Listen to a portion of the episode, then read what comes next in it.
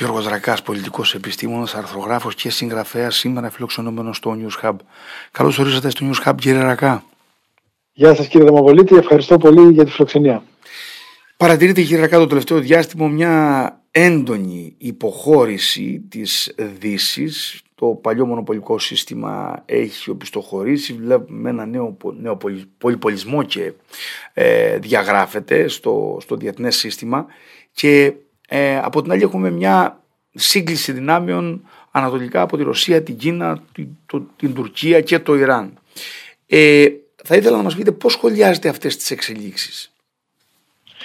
Ναι, καταρχάς θα πρέπει να αναλογιστούμε πόσο πραγματικά πολυπολικός είναι ένα, ένας κόσμος όπου αυτές οι δυνάμεις που αναφέρατε, έτσι, η Κίνα, η Ρωσία, η Τουρκία, το Ιράν, συγκλίνουν όλες σε μία ατζέντα. Μία ατζέντα αναθεωρητισμού, επεκτατισμού, αντιδημοκρατίας αυταρχικών καθεστώτων και μάλιστα για παράδειγμα η Κίνα ή η Ρωσία ακόμα και η Τουρκία κάνουν προσπάθειες να εξάγουν αυτόν τον ε, αυταρχισμό. Η Αφρική είναι το πιο πρόσφατο παράδειγμα με τα διάφορα πραξικοπήματα πίσω από τα οποία κρύβονταν οι δυνάμεις αυτές. Επομένως, είναι άραγε πολυπολικός ο κόσμος μας ή δημιουργείται ένας νέος ατελής διπολισμός όπου από την πλευρά έχουμε τη Δύση η οποία δεν βρίσκεται και στην καλύτερη δυνατή κατάσταση αντιμετωπίζει ένα ρεύμα αυτοαφισβήτησης στο εσωτερικό της. Ε, αυτό που λέμε woke επιτίθεται στο δυτικό πολιτισμό και από την άλλη έχουμε απ' έξω τις ε, δυνάμεις αυτές τις οποίες ε, θα πρέπει να τις αξιολογήσουμε και ως προς το τι κόσμο θέλουν να φέρουν έτσι, και το τι ε, σύστημα θέλουν να οργανώσουν οι οποίες ε, θεωρούν ότι είναι το τέλος της ε, δυτικής ηγεμονίας αλλά ε, εστιάζουν κυρίως, αν θέλετε, στα, στα οικουμενικά στοιχεία του ευρωπαϊκού πολιτισμού ή του δυτικού πολιτισμού, τα οποία έχουν και θετική ε, έκφραση. Διότι η, η Δύση δεν είναι μόνο το κακό, έτσι. Ε, στους τελευταίους δύο αιώνες, μέσα από αγώνες, τρομακτικές συγκρούσεις και εμπειρίες ε, τραγικές πέτυχε έναν βαθμό εκδημοκρατισμού, έναν βαθμό συλλογικών, κοινωνικών και πολιτικών δικαιωμάτων, την ελευθερία της έκφρασης ε, και ούτω καθεξής. Πολύ συχνά η επίθεση που κάνουν τα καθεστώτα αυτά γίνονται σε αυτές ακριβώς τις αξίες και ταυτοχρόνως ε, έχουμε στο εσωτερικό της Δύσης ένα ρεύμα που επιτίθεται στις ίδιες αξίες λέγοντας ότι είναι προσχηματικές και στην ουσία έρχονται να καλύψουν το κακό το οποίο συνδέεται αποκλειστικά και μόνο με τον δυτικό πολιτισμό. Υπάρχει, δηλαδή, υπάρχει μια ναι. αντίφαση εδώ, έτσι, ενώ δηλαδή από την Ανατολή όλο αυτό ισχυροποιείται ως ταυτότητα και επιθετική κίνηση προς τη Δύση, από τη Δύση είναι το αντίστροφο. Από το εσωτερικό της Δύσης υπάρχει μια κατατριβή εσωτερική όσον αφορά το θέμα της ταυτότητας, έτσι; Ε, και αυτό θα πρέπει να το εντάξουμε στο σχήμα της παρακμής της Δύσης. Δηλαδή, επί της ουσίας, και άμα θέλουμε να το δούμε ως σπίτι, αυτό συνεπάγεται ότι προς το παρόν ε, η Δύση εκδηλώνει μια δυναμία στο να υπερασπιστεί τον εαυτό της και στο πεδίο των αξιών και του πολιτισμού, ακριβώς διότι αυτή η προσπάθεια υπονομεύεται από τα μέσα και τα παραδοσιακά και υπονομεύεται κατεξοχήν στα παραδοσιακά κέντρα ισχύως της Δύσης, για παράδειγμα στις ΗΠΑ ή στις ευρωπαϊκές εκείνες δυνάμεις, οι οποίες ήταν οι πάλι ποτέ μεγάλες δυνάμεις. Την ίδια στιγμή όμως, βλέπουμε ότι στην περιφέρεια της Ευρώπης, για παράδειγμα στην Ουκρανία, στη Φιλανδία, στη Σκανδιναβία, ε, συντελείται μια αντίστροφη κίνηση. Δηλαδή εκεί οι ευρωπαϊκές αξίες λεγόμενες και έχουν άλλο περιεχόμενο ή σταδιακά τείνουν να αποκτήσουν άλλο περιεχόμενο. Για στην Ανατολική ε, Ευρώπη λογίζονται σε αντιπαράθεση με τον ε, δεσποτισμό της Ρωσίας, ε, τον επεκτατισμό, τους, τον επεκτατισμό της και ούτω καθεξής. Οι ίδιες λοιπόν αξίες έχουν διαφορετικό περιεχόμενο στην ακριτική, στις ακριτικές περιοχές, στον ακριτικό χώρο της Ευρώπης και εκεί ακριβώς είναι που συντελείται και μια ανανέωση των αξιών αυτών.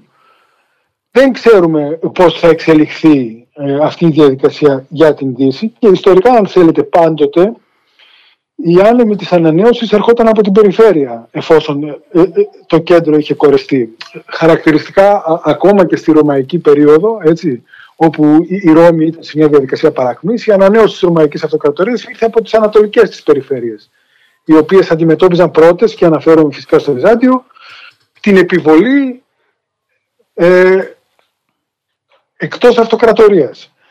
Κατά συνέπεια σήμερα δεν γνωρίζουμε πού θα πώς θα εξελιχθεί αυτή η διαδικασία.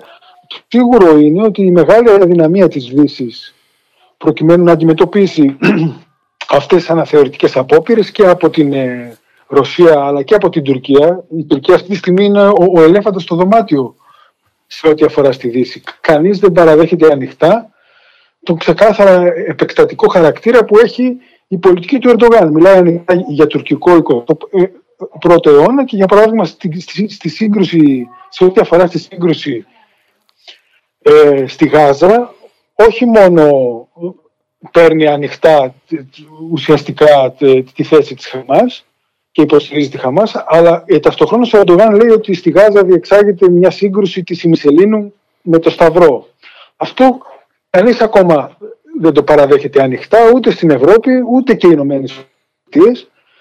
Ε, και, και άρα είναι ε, το πρόβλημα της Δύση προκειμένου να υπερασπιστεί τον εαυτό της είναι το χιν εσωτερικό. Εκείνη η μεγάλη της αδυναμία και εκεί ακριβώς είναι που η Ρωσία και η Τουρκία υπολογίζει και ποντάρει και υποδαβλίζει δηλαδή στο πρόβλημα της ενότητας που έχει της εσωτερικής η Δύση προκειμένου να, να οξύνει τον ανταγωνισμό με, για αυτούς αποτελέσματα. Ε, ένα άλλο που ήθελα να συζητήσουμε που επηρεάζει το γεωπολιτικό ανάγλυφο ε, και τις επιμέρους πολιτικές είναι το θέμα της τεχνητής νοημοσύνης. Τις ε, τελευταίες μέρες είδαμε ε, να εξελίσσεται μπροστά μας όλο αυτό το θέμα με την ε, τεχνητή νοημοσύνη, με την εταιρεία OpenAI, την απόλυση και την επαναφορά του ιδρυτή του προγράμματος ChatGPT. Αυτό το περιστατικό αυξάνει τις ανησυχίες για την ανεξέλεκτη ανάπτυξη των τεχνολογιών και ε, θέλαμε να, θα ήθελα να μας πείτε πώς επηρεάζει αυτό το πράγμα την κοινωνία και τον άνθρωπο και κυρίως πώς θα επηρεάσει την πολιτική ατζέντα από το και Νομίζω ότι υπάρχουν τρία επίπεδα τα οποία προκαλούν ανησυχία αυτή τη στιγμή και χρειάζεται να, να μπουν στο επίκεντρο της δημόσιας συζήτησης προκειμένου σιγά σιγά και όχι τόσο σιγά μάλιστα να, να, να αναπτυχθούν και πολιτικές διαχείρισης και αντιμετώπισης. Το ένα το επίπεδο αφορά στο, στο ενδεχόμενο οι τεχνολογίες όπως καταρχήν συμβαίνει με την τεχνητή νοημοσύνη να οδηγηθούν σε ένα επίπεδο όπου πλέον θα λειτουργούν ανεξέλεγκτα ε, οι, οι άνθρωποι που θα αναπτύσσουν να χάσουν τον έλεγχο αυτής της διαδικασίας και άρα να βρεθούμε μπροστά σε τεχνολογικά ατυχήματα,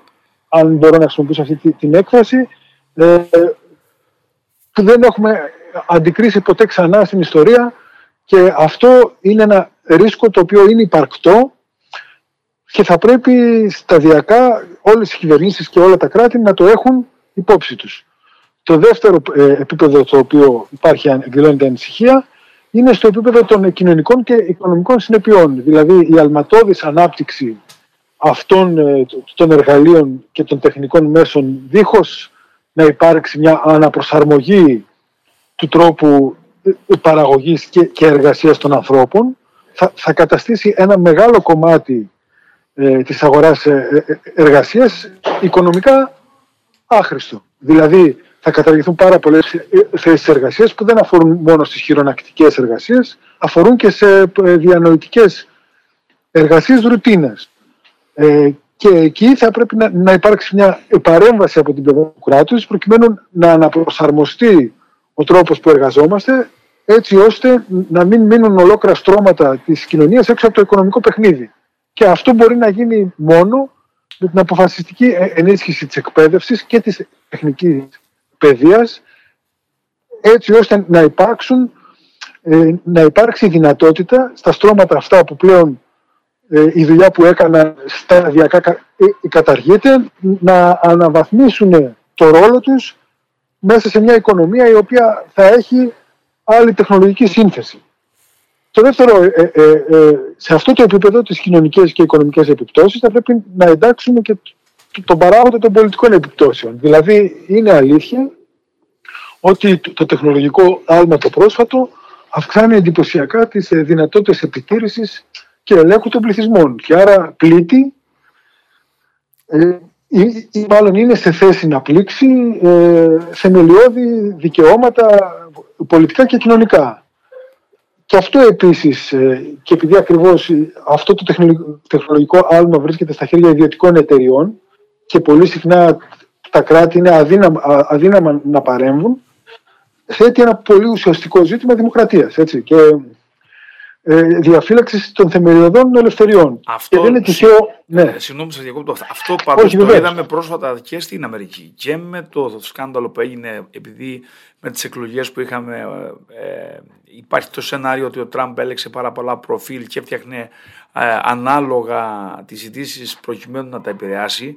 Ένα είναι αυτό. Και το δεύτερο είναι ότι η Twitter, ας πούμε τότε, ε, το σημερινό X, ε, απέκλεισε τον πρόεδρο της ε, υπερδύναμης ας πούμε Αμερικής επειδή θεώρησε ότι οι δηλώσεις του δεν ε, ε, είναι συμβασμένες με το ηθικό πλαίσιο λειτουργίας. Θα είναι δηλαδή μια ιδιωτική εταιρεία να βγάζει εκτός έναν ανεξάρτητα από το αν συμφωνεί κανείς ή διαφωνεί ας πούμε, με το περιεχόμενο, αλλά να βγάζει εκτός συζήτησης εκατομμυρίων ανθρώπων τον πρόεδρο ας πούμε της Αμερικής. Και όχι μόνο αυτό, είναι αποδεδειγμένο ότι, για παράδειγμα, υπήρξε ανάπτυξη των ε, ρωσικών μυστικών υπηρεσιών στις διαδικασίες των Αμερικανικών εκλογών του 2016 μέσα από διακίνηση ψευδών ειδήσεων, από κατασκευασμένα προφίλ, από μαζικές αποστολές χιλιάδων ε, μηνυμάτων ή προβολές συγκεκριμένων δημοσιευμάτων στα μέσα κοινωνικής δικτύωσης. Αυτό είναι όμως ε, το ένα κομμάτι. Το άλλο αφορά την επιτήρηση ε, και, και στις τεχνολογίες επιτήρησης, αναγνώρισης προσώπου και ούτω καθεξής. Και ένα τρίτο κομμάτι αφορά στη διαχείριση των μεγαδεδομένων η ίδια μας η δραστηριότητα στα, στο, στον ψηφιακό κόσμο αφήνει πίσω τη σύχνη που ε, προκύπτουν με τη μορφή μεγαδεδομένων και η ανάλυση τους ε, οδηγεί ε, και στην πρόβλεψη της συμπεριφοράς μας σε μεγάλο βαθμό και των ε, ε, προτιμήσεών μας, των πολιτικών, των καταναλωτικών και ούτω καθεξής και άρα δίνει τη δυνατότητα σε αυτόν που μπορεί να αναλύσει τα, τα δεδομένα αυτά να διατηρεί ένα προβάδισμα απέναντί μας. Ε, και ε, αυτές οι τάσεις εκδηλώνονται εντονότερα έξω από τη Δύση, όπως για παράδειγμα στην Κίνα. Η Κίνα αυτή τη στιγμή, ε, εκτός ότι έχει εισάγει εργαλεία επιτήρησης και ελέγχου των πληθυσμών στις πόλεις μέσα της δικής της, εξάγει αυτές τις τεχνολογίες και σε αυταρχικά καθεστώτα στην Αφρική.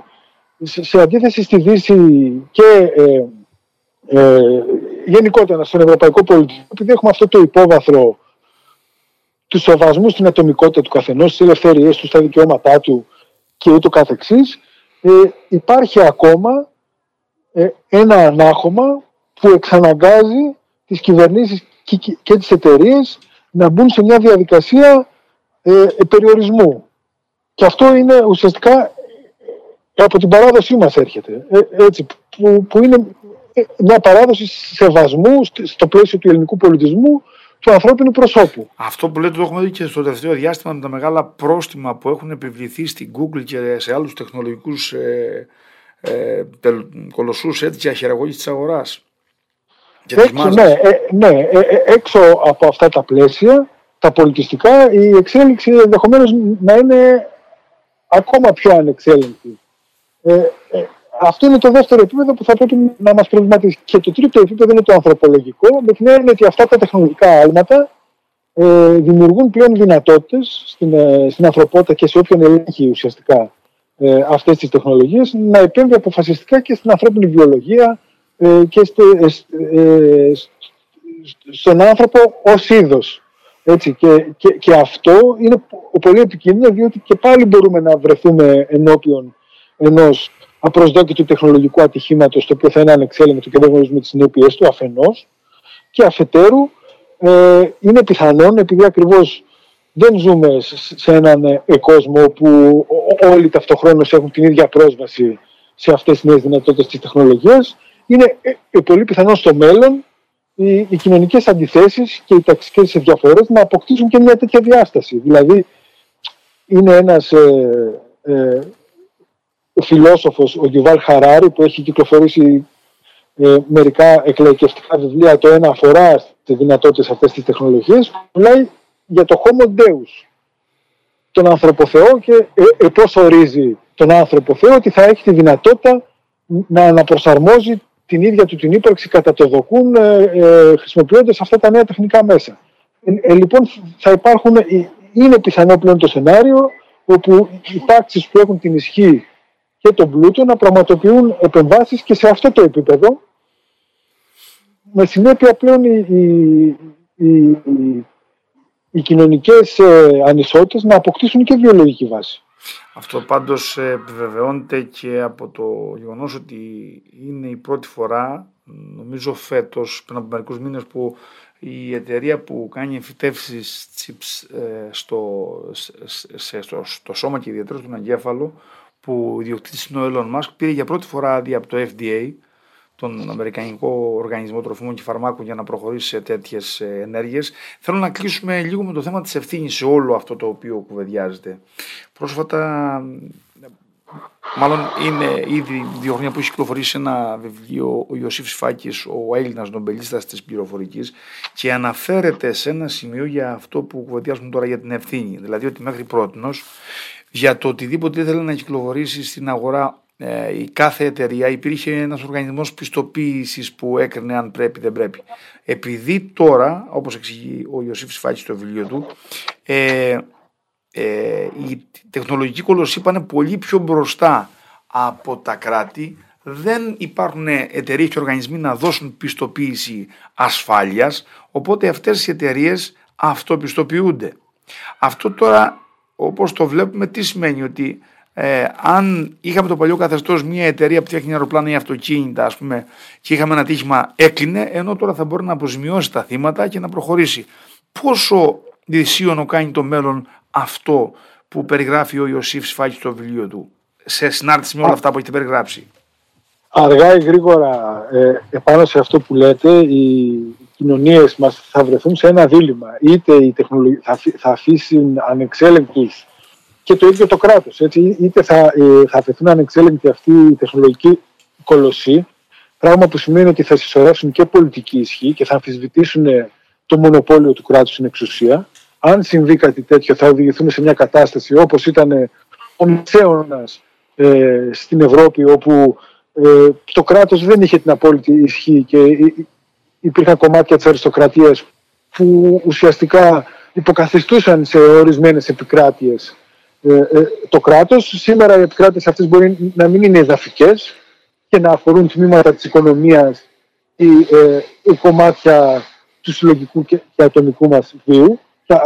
αυτό αν θέλετε θα ήταν μια μεγάλη οπισθοδρόμηση είτε θα επέμβουν αποφασιστικά για να ελέγξουν το λιγοπόλιο και τις καταστάσεις ε, ανεξέλεγκτης συσσόρευσης ισχύως, οι οποίες ήδη τις βλέπουμε να εξελίσσονται σε αυτούς τους τεχνολογικούς κολοσσούς. Ε, θέλω να πιστεύω και νομίζω ότι θα πρέπει να υποστηρίξουμε την αρχή της, πολιτικής, της μίας των κρατών. Ε, έτσι, και ότι θα πρέπει να παραμείνουν υπό τον έλεγχο μιας κρατικής εξουσίας η οποία υπό προϋποθέσεις και αν ε, ε λάβουμε υπόψη και την πολιτική μας παράδοση οφείλει να λογοδοτεί, λογοδοτεί δημοκρατικά και υπόκειται στη λαϊκή εντολή. Άλλος δρόμος δεν υπάρχει. Μάλιστα, ας ελπίσουμε, ας ελπίσουμε ότι η αντίδραση της κοινωνίας θα είναι δυναμική, που τόσο ώστε αυτά τα μαύρα σύννεφα του μέλλοντος να μην έρθουν.